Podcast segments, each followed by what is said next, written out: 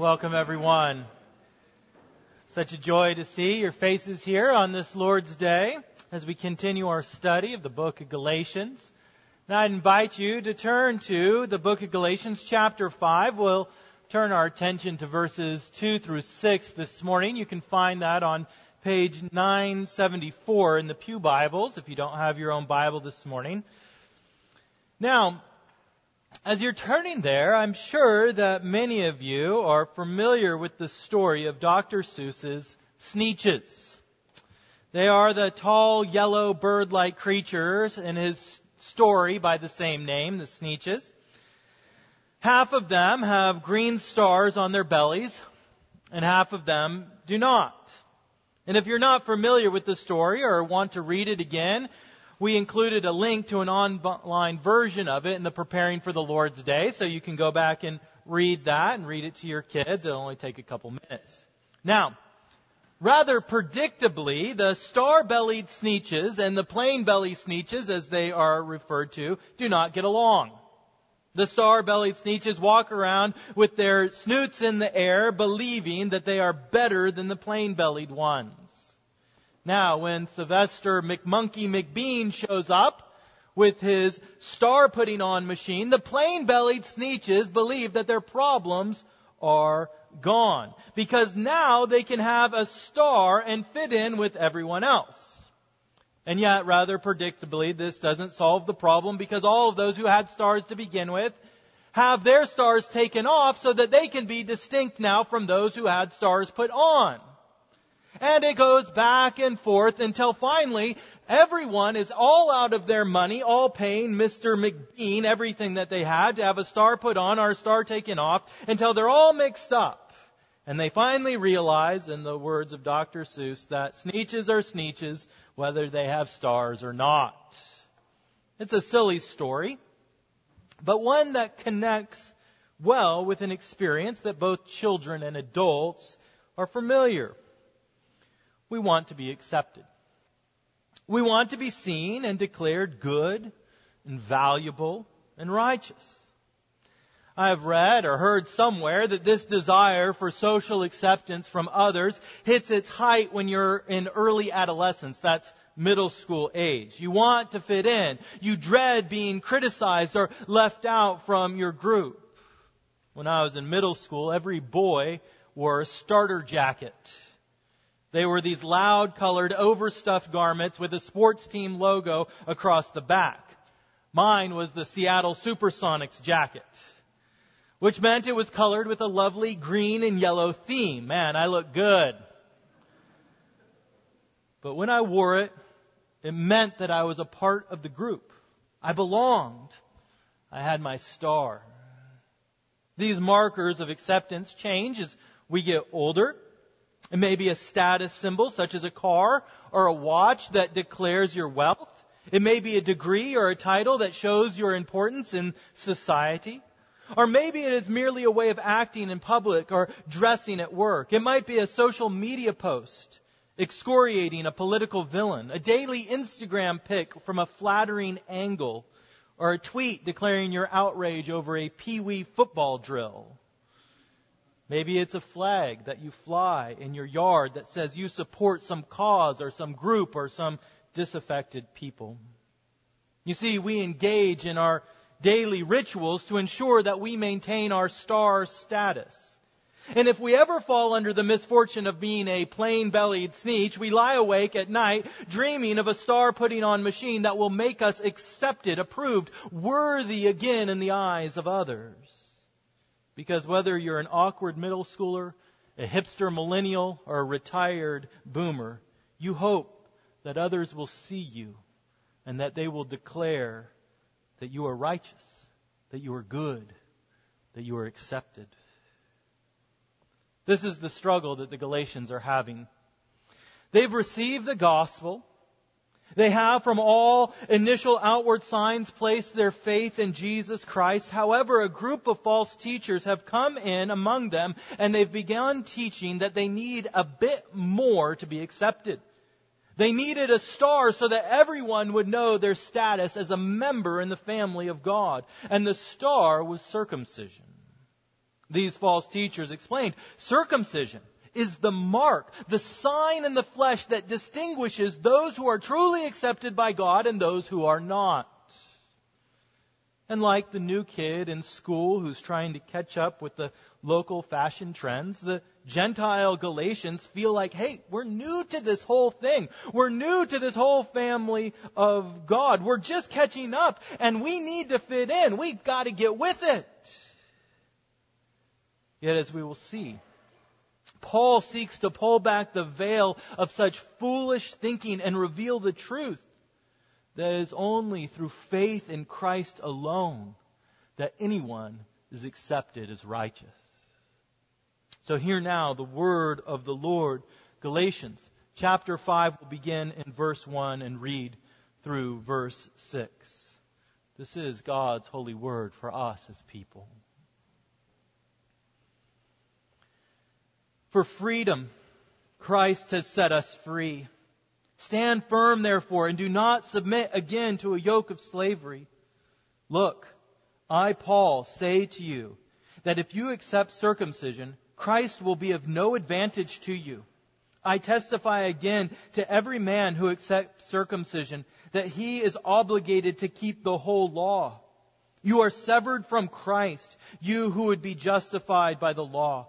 You have fallen away from grace. For through the Spirit by faith, we ourselves eagerly wait for the hope of righteousness. For in Christ Jesus, neither circumcision nor uncircumcision counts for anything, but only faith working through love.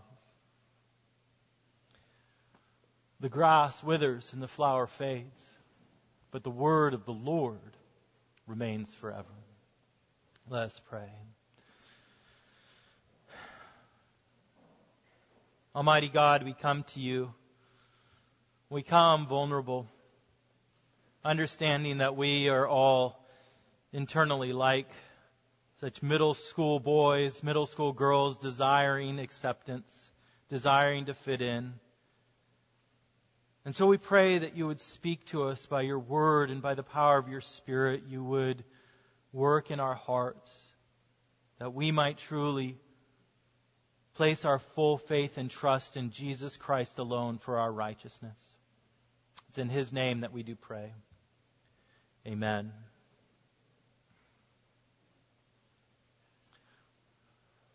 Again, we all have a desire to be accepted. So then, how will we be found to be righteous?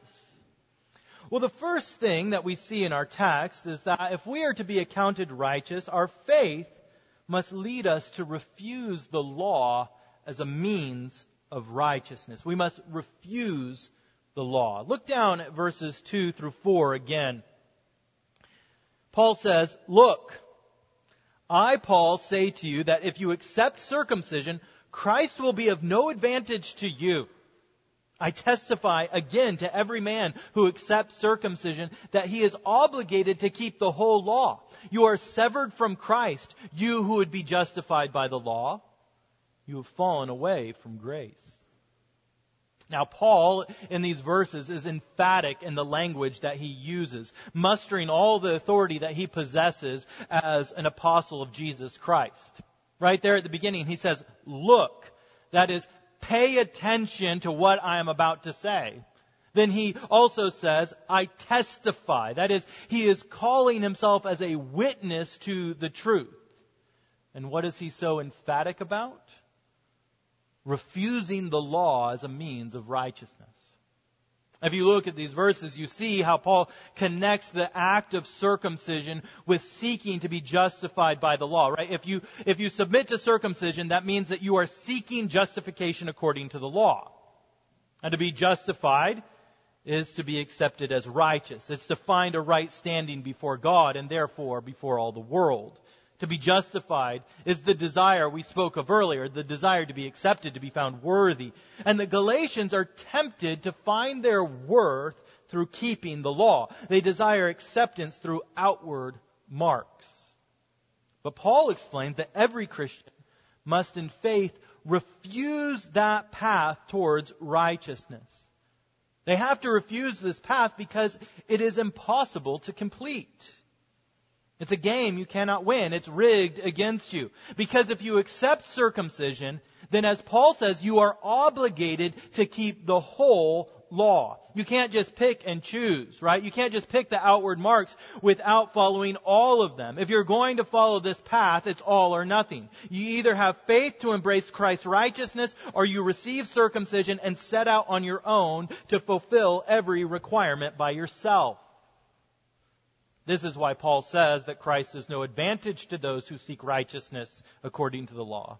This is why he uses a bit of wordplay and says that those who accept circumcision are severed. They are cut off from Christ.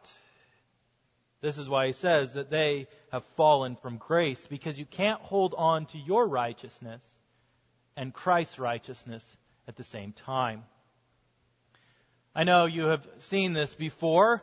A child sticks her hand through a small opening whether it's through the slats on a chair or maybe through the railing a, of, a, of a stairwell, to grab some toy, right? They stick their hand through, they grab the toy and they ball their hand around it. And when they have their prize, they can't pull their hand out, right? They're stuck because they're holding on to this toy. And they can't have both. They can't have their freedom and the toy. And what Paul is saying is that if you are grasping on to righteousness according to the law, you cannot also at the same time have freedom in Christ. You have to let go so that you can be free. You have to let go of these outward marks, these outward signs, if you desire to have the freedom that is in Christ Jesus. You see, the two are mutually exclusive. Because faith in Christ means that you receive and rest in Christ alone for your salvation. The message of the gospel is that Jesus submitted himself to the law.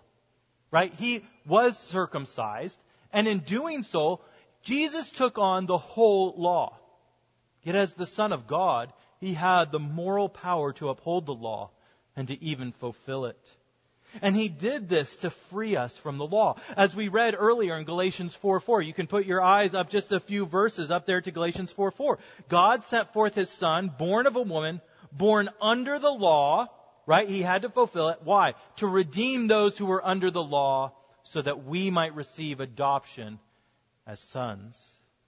Jesus took on the whole law, fulfilled it, and then went to the cross to pay the price for our failure to keep the law. He took on your sin, Christian, and through faith you have taken on his righteousness. He received your punishment and you have now received his reward. He was rejected so that you might be accepted. He was found guilty so that you might be found innocent. He was condemned so that you might be found righteous. And therefore, the only way to receive this gift of Christ's righteousness is turning away from your righteousness, turning away from your works, and in faith receiving Christ. It's important that you understand this reality. Paul says, look, pay attention. And I echo Paul this morning. This is the most important thing that we need to get right in our lives. To be accepted. To be found righteous. Not by the world, mind you, but by God. You must place your full faith and trust in Jesus Christ. In His perfect life his sacrificial death, his life giving resurrection. You can't have Jesus and your righteousness. You can't have grace and works. This is what it means to be saved. And Jesus is calling you to trust in Him, right? To let go of your righteousness and to find your freedom and forgiveness in Him. To put down your weak and worthless attempts at acceptance and to follow after Him alone. You see, it takes faith to refuse the law because we want a sign. We want a mark. We want a star that we can point to and say, look, I am righteous. To trust in Christ, though, means letting go of all of these means of being found right in the eyes of the world and trusting in Jesus Christ alone. You see, you must refuse the law. You must not only trust in Jesus Christ, but you have to refuse the law to trust in Jesus Christ as a means of righteousness. And the second thing that Paul teaches us in this text is that if you would be found righteous, then you must wait. You must wait by the power of the Spirit for your righteousness to be revealed. Look at verse 5 of our text.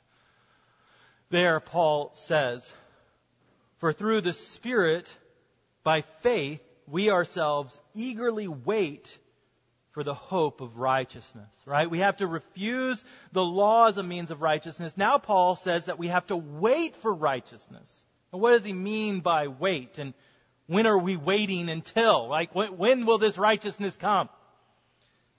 When Paul uses the term wait, most often it's in reference to waiting for the coming end time.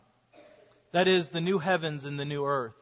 When Jesus Christ returns to make all things new and to judge the living and the dead. So we read in 1 Corinthians 1 that as Christians we are to wait for the revealing of our Lord Jesus Christ in 1 Thessalonians 1 that we are to wait for his son from heaven whom he raised from the, je- the dead Jesus who delivers us from the wrath to come. Or in Titus chapter 2 that we are waiting for our blessed hope the appearing of the glory of our great God and savior Jesus Christ. So when Paul says here that Christians are to wait for our righteousness he means that we must, in hope, look forward to the day when Jesus Christ returns. Because it's not until then that we will have an objective mark of our righteousness revealed. It will remain hidden until that day. The world will look at Christians and they'll cast dispersions upon us because we will constantly be at opposition with the world. We'll want to have these outward markers of righteousness. We'll want to have some objective mark that we are truly right before God. But what Paul is saying is that we have to wait for that day and hope. We have to wait for the revealing of Jesus Christ because until that time, the world will look at us and they will see people who are not righteous. When we stand for the life of the unborn, we will be called ignorant. When we stand against sexual immorality in whatever form it may take, whether infidelity, pornography, or homosexuality, we'll be called prudish and even hateful. When we seek to share the gospel, we will be called religious fanatics. When we refuse to mix the gospel with politics, we'll be called passive. We'll want to give in. We'll want to wave a flag that shows that we're going along with the culture that says, look, we're righteous, we're loving, we are informed. But as Christians, we must wait for our righteousness to be revealed. It is not the burden upon us to reveal to the world our righteousness. It is on Christ, and when He comes, He will reveal our righteousness. And therefore we must wait in hope. For that is the day that when Christ returns, we will see our righteousness manifested. The Galatians were tempted by circumcision. I wonder, what are you tempted by? What sign of righteousness at work or in your neighborhood tempts you? What is the sign of acceptance in your school or in your home? Paul says, wait. Wait. Don't submit yourself to these outward signs of righteousness, but wait for the revealing of Christ. You see, we are called to place our hope not in objective markers, but fully in the coming day of Christ, when the final judgment of all humanity will come and all who are in Christ will be declared righteous, free from the guilt of sin and rightful heirs of an eternal inheritance. So, how do we wait for that day? Well, Paul says that we're waiting by the Spirit. The power of the Spirit is what enables us to wait for Christ's return and the revealing of our righteousness. We wait by the Spirit because the Spirit is our seal, the seal of a future righteousness. The Spirit is the unseen mark that witnesses to us that we are righteous in Christ. For it is by the Spirit that we call God Abba Father. It is by the Spirit that we know we are members of the family of God. We might desire an outward mark, but the only true mark of our righteousness before God is the secret inward work of the Spirit.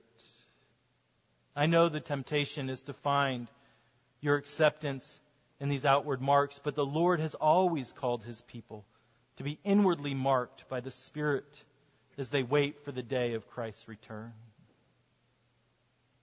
You see, Paul is addressing this basic human desire to be accepted, the hope of righteousness. He says we cannot find our righteousness in outward markers like circumcision, and to pursue them is to deny Christ. Second, he says that by the power of the Spirit we must wait for our righteousness to be revealed.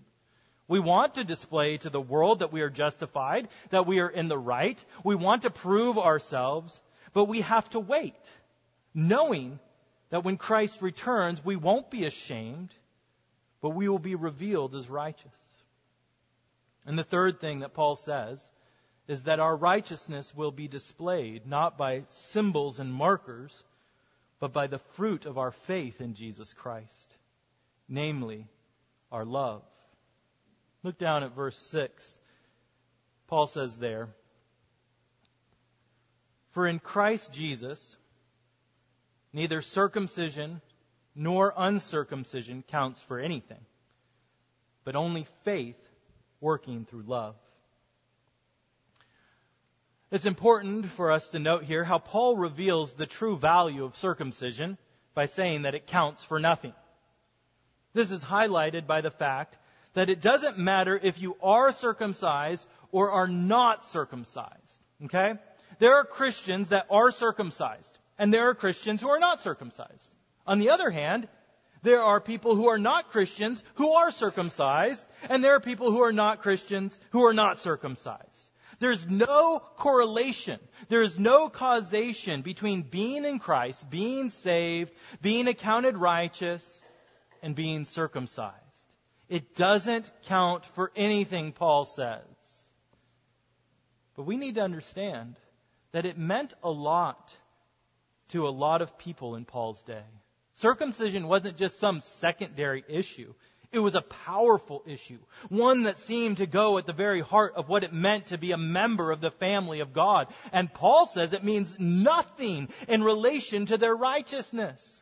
In Christ Jesus, circumcision doesn't matter. And I wish there were some example from this past year that I could use that people felt was very important. Something that we had very strong feelings about, some outward mark or sign that has driven people in the church to separate from one another, to speak all kinds of unkind and insinuating language directed at those who disagree with you, not even commenting on what side I think personally was correct or not. Just how we treated each other in the midst of this. That we were willing to post things on social media, and that counts. Okay? Social media counts. If you think you get a pass in the way that you talk to people because you're just typing it on Facebook or Twitter, you don't get a pass. Those are still your words. And you will be called to account for the way that you spoke about other people during this time. And the question is, are you going to be crude and divisive for the sake of establishing your righteousness and other people's fault over, well, you might object and say, well, you don't understand. This is different. Well, the only difference I see is that it is such a small, such a paltry issue compared to circumcision. And circumcision counts for nothing. So be free, Christian. Be free from the chains of self-righteousness that drove you to such behaviors. Be free from the need to establish your side, to establish your righteousness, and pursue those things that do matter. Give your energy, give your attention, give your words over to those things that bring life to other people. Because all of these outward marks count for nothing but only faith working through love.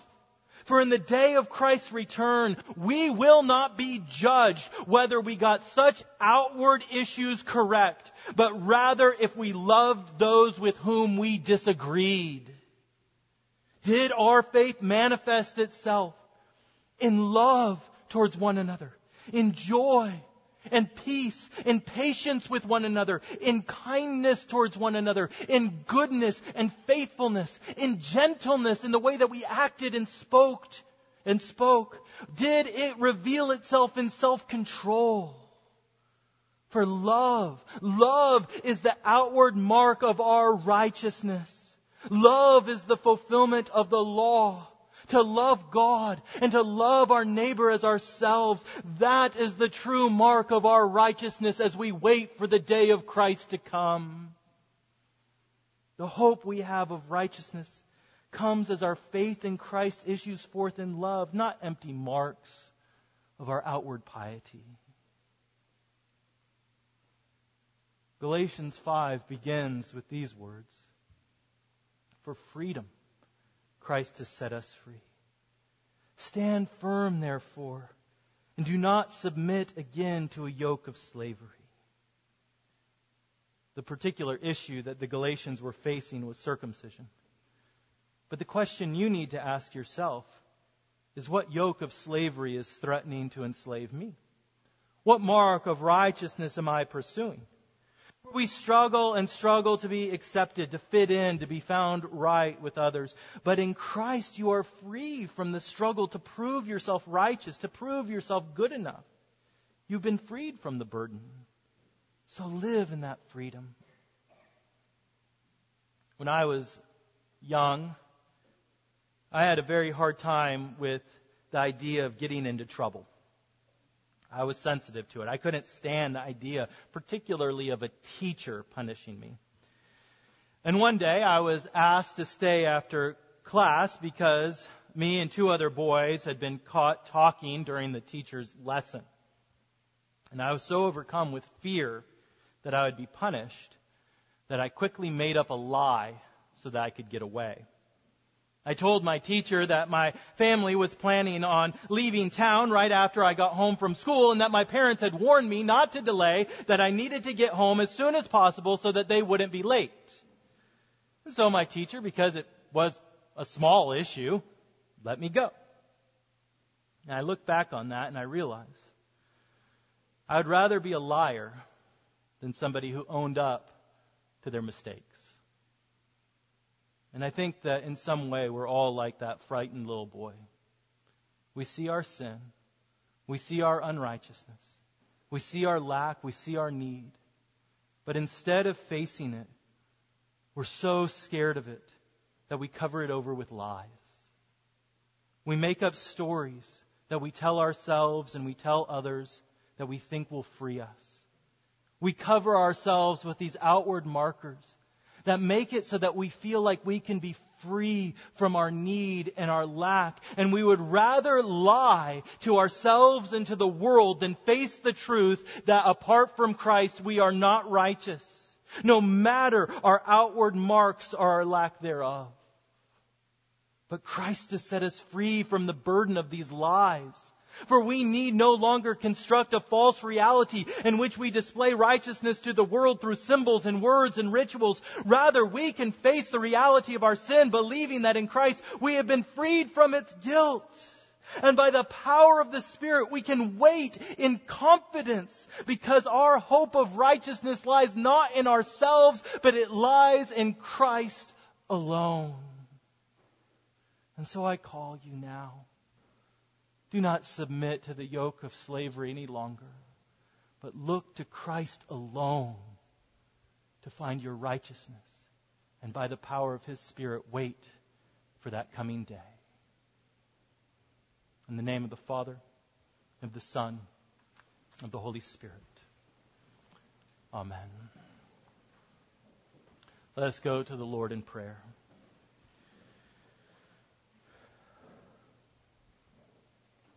Well, Father God, would you give to us such grace by your Spirit that we might truly place our hope in Christ and in that coming day?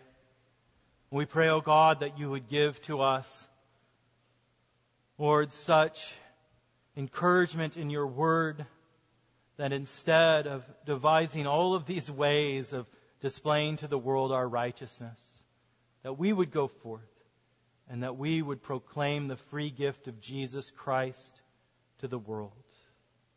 We pray this in your holy name, Lord Jesus. Amen.